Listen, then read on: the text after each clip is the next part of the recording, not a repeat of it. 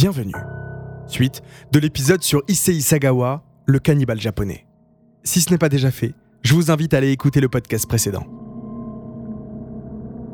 En mille neuf cent quatre-vingts, Issei s'installe à Paris pour y faire des études de littérature comparée.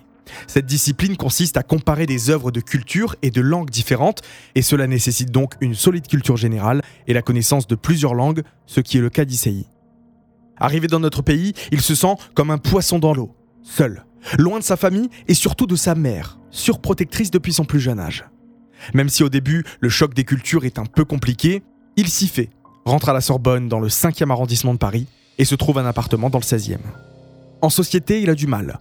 Il n'a pas vraiment d'amis, n'arrive pas à séduire des femmes, si bien que dès son arrivée dans la capitale, il a recours au service de prostituées.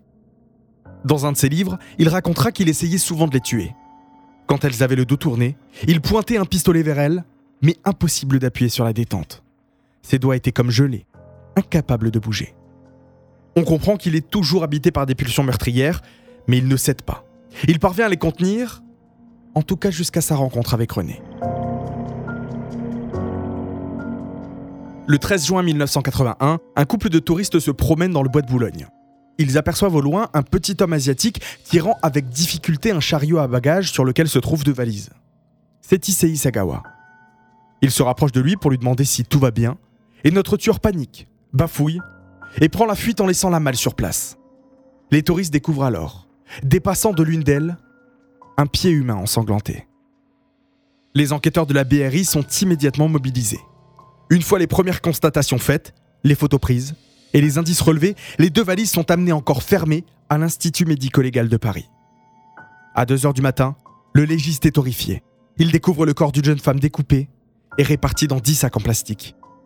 Il manque les cuisses, les fesses, les seins et une partie du vagin. À la crime, tout le monde est sous le choc. L'acte est d'une telle barbarie, nul n'y était préparé.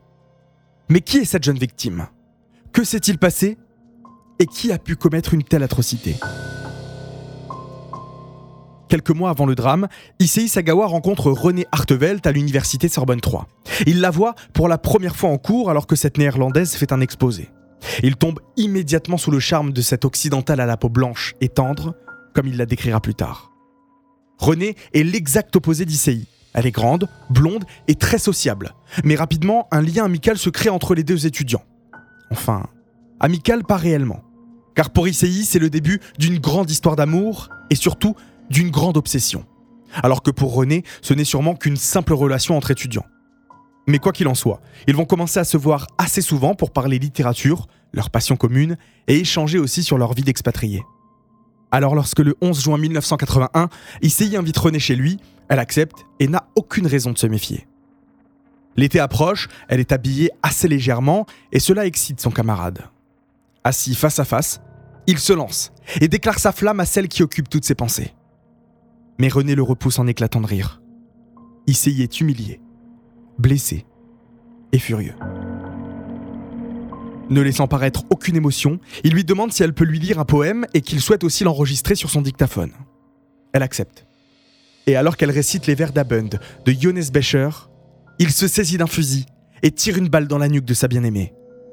Elle s'effondre et décède sur le coup. L'adrénaline redescendue, Issei n'arrive pas à réaliser ce qu'il vient de faire. Il tremble et s'effondre à son tour. Rapidement, il reprend ses esprits et va pouvoir réaliser son fantasme. Il commence par déshabiller Renée, puis la viole.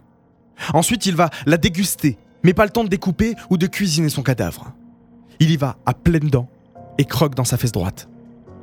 Le morceau est plus résistant que prévu. Il dira plus tard en avoir été si frustré qu'il est immédiatement descendu dans la rue pour acheter un couteau plus coupant.